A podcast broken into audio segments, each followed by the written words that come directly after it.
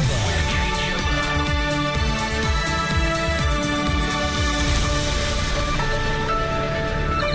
Drowning refugees, barbed wire fences, Russia bombs at war crime levels, and NATO holds a meeting.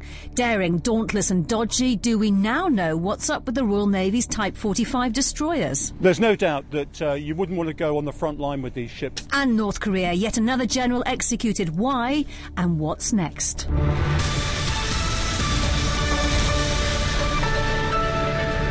NATO is deploying ships to the Aegean Sea to help deal with the European migrant crisis. The move follows a request for help from Germany, Turkey, and Greece. Reconnaissance will also be stepped up at the border of Turkey and Syria. The NATO Secretary General Jens Stoltenberg said the fo- focus would be on stopping the people smugglers. This is not about uh, stopping or pushing back refugee boats. NATO will contribute critical information and surveillance to help counter human trafficking and criminal networks. Well, let's talk to BFBS reporter James Hurst, who's in Brussels, where NATO's defence ministers have been meeting today. Hello, James. What's been agreed then? So immediately, NATO Standing Maritime Group 2, which consists of three ships under German command at the moment, they will head straight to the Aegean. As you were saying, it, the focus is on surveillance, patrolling, providing information. This is not meant to be a rescue mission. But of course, if they see a boat in distress and nobody else to help, they might have to do that. What's really interesting is that essentially NATO's military advisors are now looking at what more NATO might do, what more NATO might need to do. Apparently, some nations have already offered further vessels, but we don't yet know if they will be brought into play. The other big agreement here today is from NATO to provide AWACS planes in support of the American led coalition against ISIL. But those NATO planes will not be going into the coalition per se. What they will do is they will backfill for coalition members to put their own surveillance planes in. But it was a direct request from America a couple of weeks ago for NATO to put some of its resources into this, and it has said yes. So, in the light of those surveillance planes, uh, does it mean NATO is getting drawn into the fight against so called Islamic State? I think it's a significant step forward. NATO has been, remained very hands off, but I have to say, the words coming from the Secretary General on this sound to me like NATO is trying to stay very hands off. The US Defense Secretary Ash Carter, uh, in announcing the AWACS deal, uh, said, you know, we're looking at it. AWACS, is that all? No. We discussed, he said, appropriate contribution of NATO as an alliance. He said capabilities like force generation could be provided. But the Secretary General, when I asked him about what he thought an appropriate contribution from NATO would be, he went back to talking about stabilizing and capacity building in the region, in places like Tunisia and Jordan. He talked about Afghanistan operations being a wider part of that. And my sense is the difference in tone between Jens Stoltenberg and Ash Carter means there's been really difficult discussion behind the scenes about whether or not NATO gets more hands on in this fight. All right, James Hurst at NATO headquarters in Brussels, thank you. Let's hear from BFBS defence analyst Christopher Lee. Hello, Christopher. Lots going on. Talk us through it. Okay, last night after dinner in, uh, in, in Brussels, uh, there were lots of corridor marginal meetings. And uh, one of the things that wasn't mentioned today was discussed, and that's Libya and that is NATO forces getting directly involved. The other thing to remember that is one third of NATO forces are already mm. involved in the in the fight, you know, from America to Britain. The uh, indications of the Foreign Affairs Committee this week was that British forces would not be getting involved in intervention there. They wouldn't get involved in intervention, but they could be in there for example, within training. But most important, if you remember what Special Forces' uh, original role was, was, was, was reconnaissance and intelligence gathering. And what they have been doing mm. and what they have done already is produced a three part report on Sirte, where IS is, is gathering at the moment and trying to turn it into a new Raqqa. Just bring us uh, up to date on the other deployments that uh, have been confirmed at this meeting. Well, the, the, the, the main deployment, which started off also with a German request, which is, which is curious, and that is to send vessels to the, uh, to the Middle East. Um, three years ago, when I was working on this, and we put in a report too, which the Italians carried forward to an assembly meeting, and the Germans objected to it. And they said, you can't put these uh, NATO type vessels in there or NATO under NATO command because this is not the role of NATO. NATO is not here to do things like that. Also, the argument was once you send warships there, then uh, refugees will come in greater numbers because they will know they get picked up. The traffickers will, will, will say to uh, more refugees, "You must go because you'll be all right," because they won't sort of uh, they won't ignore you. Um, now this whole thing has been reversed, and when you see why it's been reversed at the moment, I mean it is it, it, it is a puzzle um, that anything that so little can be done. Well, let's bring in a naval historian and security analyst Eric Grove. Good to speak to you today, Eric. What, what do you Hello. make of the, the Royal Navy deployments uh, being announced in the, the autumn? Well, it, it, looks as if we're going to be, be, be, contributing to Standing Maritime Group 1 again, the old Standing Naval Force Atlantic. We mentioned just now Standing Maritime Group 2, the Mediterranean one, the old Standing Naval Force Mediterranean.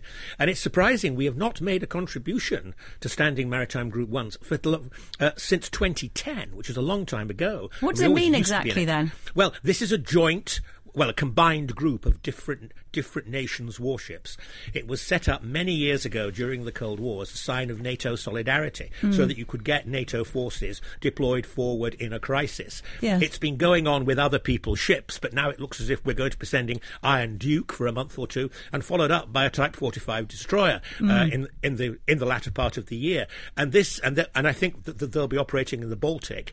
And this is a sign, a relatively small one, but nonetheless a significant one, that, that in fact we are involved in NATO's activities to try and contain Russia uh, and protect the Baltic Indeed. states. And the Defence Secretary Christopher Lee said that uh, it was a sign that uh, we're ready to respond. Um, are we prepared to respond, though? That's the question, isn't it? Well, it's really a question of, yeah, I mean, it's not just the United Kingdom, but who brings this whole thing together, and that's the important thing. And I mean, Derek, uh, Eric was then talking about the old uh, uh, STANAVFORLANT and STANAVFORCHAN, and etc. All the NATO commands had standing naval forces. In other words, they were there running all the time with a commander that I think uh, changed a rear admiral, was just swapped every six months, and they were and they were ready to go and there was even Stamhoff uh, uh, which meant you were around sort of Gibraltar, around that area, which you've got to have now with the new standing force too, because don't forget, a lot of people trying to get across from Libya, which is no no distance at all in, in into southern Europe that way, and what you're going to do about ships? You can. There are plenty of ships to actually have this as a standing force because you don't need that many. What you do need is reconnaissance. You need airborne reconnaissance, short range and long range airborne reconnaissance, and then you need the ability to put smaller ships, small vessels, into uh, either tend or to guide or report back. But you're not getting into a huge refugee gathering operation, which we saw uh, up until really last year. So, so Eric, when you look at overall the kind of announcements that will be coming out of Brussels uh, from this NATO meeting, what's your assessment about the position of NATO at the moment and the way it's looking at the, the threats? Well, it's split, isn't it? I mean, we have the problem. We have the problems posed by the Syrian civil war, the huge refugee problems, the the need to fight ISIS, and how far NATO as an organisation supports the ad hoc coalition doing that. And we've also got Mr. Putin. We've got the Baltic states, who, as a RAND study showed showed recently, it might only need 60 hours without reinforcement for the Baltic states to be conquered by the Russians, which would lead to a very serious crisis indeed. And so NATO has to show that it's robust on both flanks, both the, if you like, the northern flank in the Baltic uh, and the southern flank in the eastern Mediterranean. Stay with us, Eric. SITREP with Kate Still to come, the Royal Navy's defective destroyers and five things the British Army can learn from Greek tragedy. BFBS SITREP. Russia was responsible for one fifth of the world's increase in defence spending last year. That's according to analysts at London's International Institute for Strategic Studies.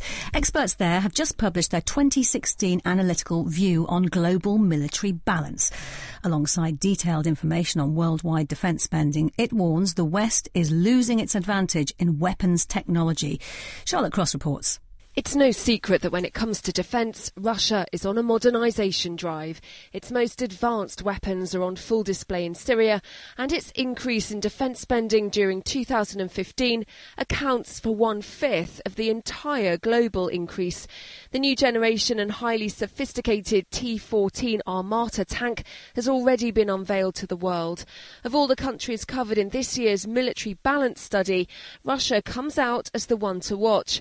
Retired Brigadier Ben Barry is a land warfare expert at the International Institute for Strategic Studies. If Armata's active protection system is successful, it promises to greatly reduce the effectiveness of anti tank weapons fielded by NATO, NATO infantry. Now, although I study what's going on in armoured warfare and the Western armoured vehicle industry and Western defence industry closely, what I see is some acknowledgement of the value of active protection systems and defensive aid suites to armoured vehicles. What I don't really see is an acknowledgement of the way that these could greatly reduce the utility of a whole range of anti tank weapons. And it seems to me that um, Western land forces might well benefit from a wake up call in this area. That danger is just one assessment in this latest military balance publication, which covers defence activity in 171 countries. There's economic analysis, and it's interesting to note that of the 26 countries in NATO, only four reached their 2% spending target last year. The UK does meet the target, but analysts warn previous cuts have depleted capability. If the British Armed Forces are to play their part as a credible deterrent to Russia, they've got to rebuild their conventional warfighting capability, but against a credible opponent in an environment where NATO won't necessarily control the air, won't have maritime superiority, and won't have electromagnetic superiority, all the factors of which applied in Afghanistan. In the post Afghanistan era, technology is playing a bigger part in modern military strength. Cruise missiles, unmanned drones, and electronic warfare are all getting cheaper and more accessible, with increasing crossover with the commercial sector. James Hackett is the editor of the Military Balance Study. To stay one step ahead, the West has to think innovatively about new capabilities, not just new military capabilities, but the intersection of civil and military capabilities, the combinations of capabilities that can shorten the procurement cycle and bring effective capability to the table quicker.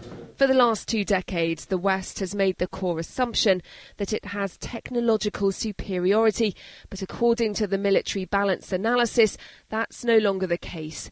Slowing down or even stopping that trend will no doubt become the focus in the coming years. Charlotte Cross for BFBS at the International Institute for Strategic Studies. So, uh, Christopher Lee, when you listen to that, there's a lot of work to be done, isn't there? There's a lot of work to be done that can't be done as well, because what's happening, or what has happened in the past seven years really, is technology has almost expanded at a faster rate than anybody imagined. And the technology that you can use in warfare whether it be for communications, ISTAR, or, or whatever it is, uh, and also the development, for example, we're hearing about a tank, a tank which actually, when a missile hits it, uh, sort of explodes outwards. And, and and the shredding of the of the of the casing of the tank goes in another direction. That was in unimagined in about sort of ten years ago. Now, what has happened is this technology has to be inserted into a military system that exists largely in very, very old fashioned hardware. You can't simply do that. You can't simply say, right, we'll get rid of our 1990 tanks um, uh, or our 1990. You know, we're sending in, in, in that deployment to the Eastern Mediterranean. Presumably there's, there's a Type 23 going. You know, Type 23. I've got more gear on my on my boat than that Type 23 has. That's the sort of attitude you get. But presumably this is it was ever thus.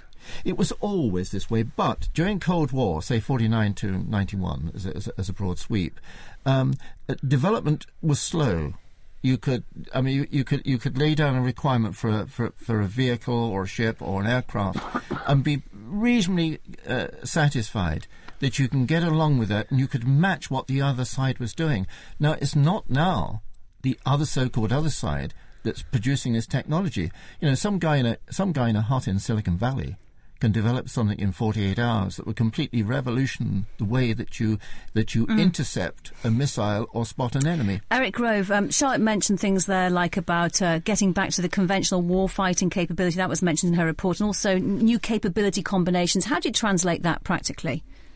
Well, I mean, it obviously, obviously, as Chris has just said, it requires a certain, a certain amount of investment and modernisation of older equipment. We, we, we have had reactive armour for quite a long time, actually. Um, I mean, and, and I think it's sometimes one can overstate, uh, you know, the sort of novelty of things. I suppose it, it's the historian in me, but yes, it is a challenge, and it's a very important challenge, both qualitatively and quantitatively. Britain and the other NATO allies have got to invest heavily in conventional warfighting capabilities against peer competitors, and Russia is becoming very much a peer competitor. Now, a new report is claiming close to half a million people have been killed since the start of Syria's civil war. The figures by the Syrian Centre for Policy Research suggest 11% of the Syrian population has been killed or injured, far beyond previous estimates. Russia, the United States, Saudi Arabia, and Iran have met today in Munich in an effort to resurrect stalled peace talks. Christopher, any hope of that working? Yeah, when you look at the figures, which are much larger than anything the UN puts, the United Nations puts out, and that's because they're gathered from different sources, sources on the ground, which quite often the United Nations has to rely on sort of public sources. Now, we're talking about 11.5%, you say, of the population killed or wounded. That's 470,000 deaths in Syria alone. You've got 45%, that's nearly half the population actually displaced. Um, up on the border at the moment, just because of the action in, in northern Aleppo, there are 50,000, if you talk to the Red Cross, 50,000 um, people just gathered there hanging around the border. Yeah. You've got a mortality rate which has increased from 4.4% per thousand, right, to 10.9. So it's, it's more than doubled in just, in just five years. Which leaves us with, with the kind of what is going to happen here. You look at the situation in Aleppo now. Last week we were talking about uh, raids uh, by the, carried out, supported by the Russians, the north of the city, and also the the, the, the coalition uh, bombing other the the, anti-Assad regime on the other side of things. What is the situation now, and do you think we're getting to some kind of point in this war which is a beyond return? What do you have at the moment in simplicity, if you talk about the Aleppo uh, area, you have Russian bombing, then with T 90 tanks, uh, which are Russian, uh, f- doing the follow up. Uh, to the to the Russian bomber, then you've got mechanized infant, infantry going in. These are organized uh, uh, echelons going in. The people that are supposed to be the, the defenders, the uh, the, the, the the so-called rebels, feel they are being abandoned, quite rightly, by the Americans. They are feel they are being abandoned. We have how many times on this program have we heard people say there is no military solution? The Russians are saying, oh yes, there is a military solution. Well, they're trying to, this. do that, bring one Yeah, about, aren't and they? And it's here and now, and that's the important thing. But the Russians have got in, and the Western allies only have one group that they can trust of the Kurds. But the Turks, a Western ally itself, are saying we hate the Turks. We won't go along, so we won't go to a meeting where the Turks, uh, the, uh, the Turks are there. The that Putin is saying. What he is doing is effective, and so he is now saying, I propose a ceasefire he wants a ceasefire starting the 1st of March. Now, we got the meeting today with, with John Kerry and Sergei Lavrov, the, the, the Russian foreign minister, in, in, in Munich. Uh, and all the foreign ministers of NATO, for example, are gathering there. Then they'll go uh, on, on to uh, uh, Brussels and see where they go from there. They ain't going to go anywhere from there, quite frankly, because no Western government is willing to do anything about it. So we then have to dodge through till next month, and then we've got the so-called NATO, uh, the, the, the 17-nation contact, um, contract group. And in the meantime, the Russians say, we just bombed that bit. And we'll send in the T-90s, and we clear it up. The ambition here is this, and very, very, very simple: that Assad is going to have to take part in any peace talks, should there ever be peace talks at all. And the Russians' uh, position is simple: we will Okay. have uh, a third of the uh, Syria Okay. uh, occupied by another force, and it won't be it won't be the rebels. Ministry of Defence figures show the UK's most modern warships, the Type 45 destroyers, have suffered more than 5,000 defects since they were launched. The billion pound vessels are due to undergo full engine refits. Rear Admiral Chris Parry says they may have cost a billion pounds each, but they're not much use. There's no doubt that uh, you wouldn't want to go on the front line with these ships. They're totally unreliable in terms of their power supplies. They have a fantastic above water warfare uh, capability, but that's no good if it's breaking down every 30 minutes. You need reliability, you need to be able to rely on the technology, uh, and if you're going to go in harm's way, uh, you, frankly, you deserve better from your government and your service. Oh, that's controversial. Eric Grove, your response to that? Well, Chris, as usual, is exaggerating. I know him of old. uh, yes, yes, there have there have been there have been problems. Certainly, the basic problem apparently is with the recuperator, which is which is the attachment to the gas turbine engines, which which uh, transfers energy back into the system. It tends to degrade. It's meant for economy, so energy is not wasted. But of course, it's operating at very high temperature. It degrades, and once it does, the whole engine is very hard to keep going. It tends to stall, and it, and it's very hard to get going again. Unfortunately, the diesels were not made powerful enough to continue to propel the ship. And when a gas turbine goes, perhaps there might be only one on stream, then there is a glitch and the electric system fails the diesels do c- come in automatically, and the electronics and a lot of the electrics come back into action. But it's not desirable, of course. I mean, I mean you want the ship to keep keep going, and that's why the long-term solution is to increase the power of the diesel engines. They will be put in on scheduled refits. As it's not going to be extra time out of service, uh, and this will mean that the ships will be able to to propel themselves mm. on diesels as well as with the gas so turbines. Chris Parry's saying they're not much use, but they obviously are because one's being deployed to the Baltic this year. They're, they're the most effective air defence ships in the world. Even the Americans admit that they're better than their Aegis cruisers and destroyers. They can cover, admittedly, when the engines are working right, they can cover 180,000 uh, uh, square miles of airspace. They can deal with hundreds of targets. They can shoot down targets out to 70 miles. The radar is mounted much higher than in an Aegis ship, which gives it much greater range. You sail a Type 45 out Portsmouth. You can see every aircraft coming into every airport in southern England and as far north as Schiphol. I mean, you can cover a huge area. These are very, very sophisticated ships. It's a shame that mechanically they. Mm. they have had glitches. And of course, with an all electric ship, if the electric system goes down, then you have uh, you have got problems. But as people learn how things go, I'm sure the engineering staff, who are pretty good on these various ships, will find workarounds you know, which will make any kind of glitch you know as what, short Eric, as possible. You know what? I'm going to send you off to help them out. Eric Grove, thank you very much for your time today. That's Eric Grove, military historian and security expert. BFBS North Korea is back in the scary bit of the news. Its leader Kim Jong un has signed off the launch of an intercontinental missile prototype. His scientists tell him they are almost there with the production of a fusion nuclear warhead. We're now told that his military chief of staff, General Ri, has been executed for corruption. Are we really scared? Let's talk to a rare breed, a former British ambassador to North Korea, David Slinn. Good to speak to you today, David Slinn. How do we know what Kim Jong un's ambitions are? Well, to a large extent, we don't. Um, what we do know is that North Korea has had ambitions to develop an independent nuclear capability for a long time now. They've been working quietly, um, begging, borrowing, um, stealing technology um, to, to, to develop that capability, and it has been moving forward. Um, when I lived there, um, North Koreans were, well, you were very clear to, to, to, me that they saw an independent nuclear capability as their um, only reliable form of uh, defense, the ultimate guarantor of their security, um, and they were, they were determined to keep it. What, what do you uh, think he's up to? What do you think he's up to? Well, what? I mean, I mean, he, I mean, I mean, as the technology uh, continues to develop, um, obviously it has to be tested um, if it if it is to be uh, um, moved forward and, uh, and made operational. Um, but at the same time, there is a political dynamic to this as well. Um, Kim Jong Un is young; he has only been in office just over four years. Um, evidence suggests that he's still trying to consolidate his power base and get his people into the positions that uh, he wants them in. Mm. He has called a party congress, uh, a Korean Workers' Party congress for May.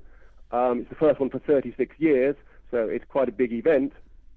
And the assumption is that you know, what we're seeing in terms of testing at the moment, um, although it probably would have happened in any case, it is being kind of choreographed, it's, it's being timed to, to make Kim Jong un um, look strong in the eyes of the population in the run up to that Congress. So, um, this execution that we're hearing about, is that about him consolidating power and eliminating people who might threaten him? Well, I mean, the first thing I should say is that um, we should be slightly cautious about um, such reports. Uh, they have they have surfaced before. Some of them, sadly, have turned out to be true. Some of them have, have turned out to be um, not true, and the individual concerned has resurfaced and reappeared in the media um, a few months afterwards. So um, let's be a little bit cautious about um, what uh, is being reported. But that said, um, it is clear that in the in the four years that he has been in, in, in power, um, there have been a lot of changes. And, and just very Um, just very briefly, David. I mean, h- how do you do diplomacy with somewhere like North Korea when you're unsure exactly what their intentions are, and when sanctions really, well, they're self-imposed by the leader himself? Um, it, it, it is difficult to do diplomacy. Um, it's diff- it is difficult to talk to people who who don't want to negotiate with you. Um, you- my view is that North Korea is not in the market for any sort of nuclear deal that uh, that the West would be able to accept, i.e., something like the Iran deal. Um, what is happening at the moment, the the tests that, that we've seen over the last couple, couple of weeks, last month, will inevitably force the, the the international community to rethink its tactics. Um, we've seen Seoul take a very important step in closing down the um, the economic zone um, near the demilitarized zone. Um, you know, we've seen Japan talking about getting tough. Um, we've seen um, the the US um, talking about kind of um, harder sanctions. Um, it would inevitably um, force the you know the, the, the international community right. to rethink its tactics in dealing with North Korea. David Slinn, thank you very much for your insight. That's David Slinn, a former British ambassador to North Korea. The ancient Greeks were known for a lot of things. Most of them are not taught in primary school lessons, but now it seems soldiers could learn a thing or two from the plays of ancient Troy. Well, let's talk to the journalist Matthew Green, who's been looking at how American soldiers have benefited from hearing readings at US military bases. Hello to you today, Matthew. Um, what have you been doing in the States? I've actually not been in the States, but I've seen the American Theatre Company performing in London, um, which was a very powerful production. It's called Theatre of War, and it started a few years ago um, when a theatre director named Bryan Doerries read about the, the really quite poor treatment that uh, US veterans of Iraq were receiving for PTSD.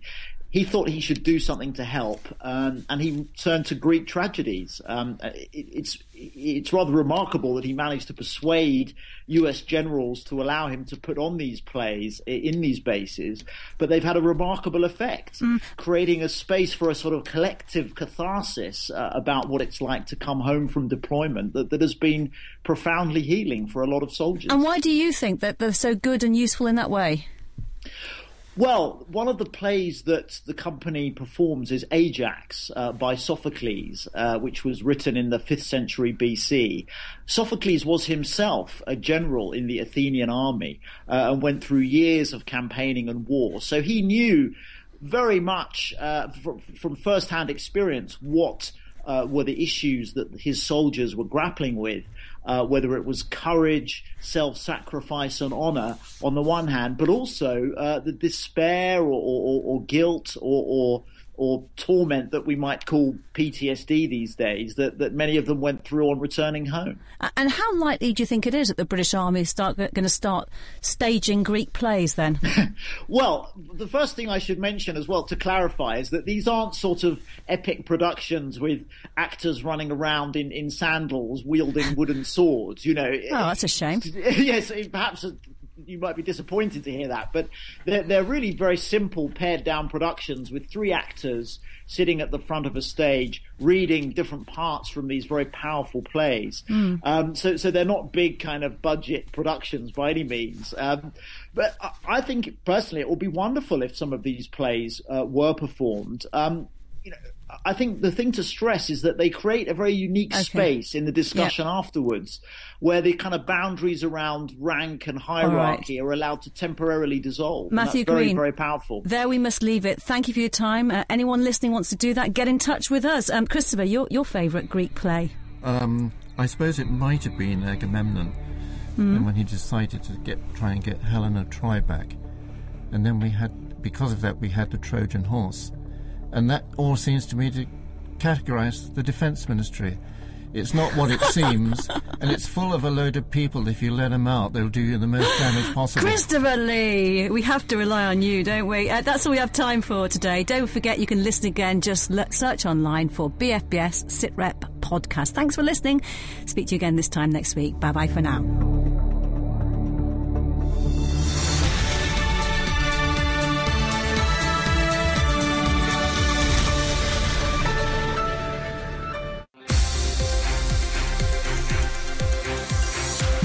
Best of British news, sport and entertainment for the British forces overseas. This is BFBS Radio 2. Radio 2.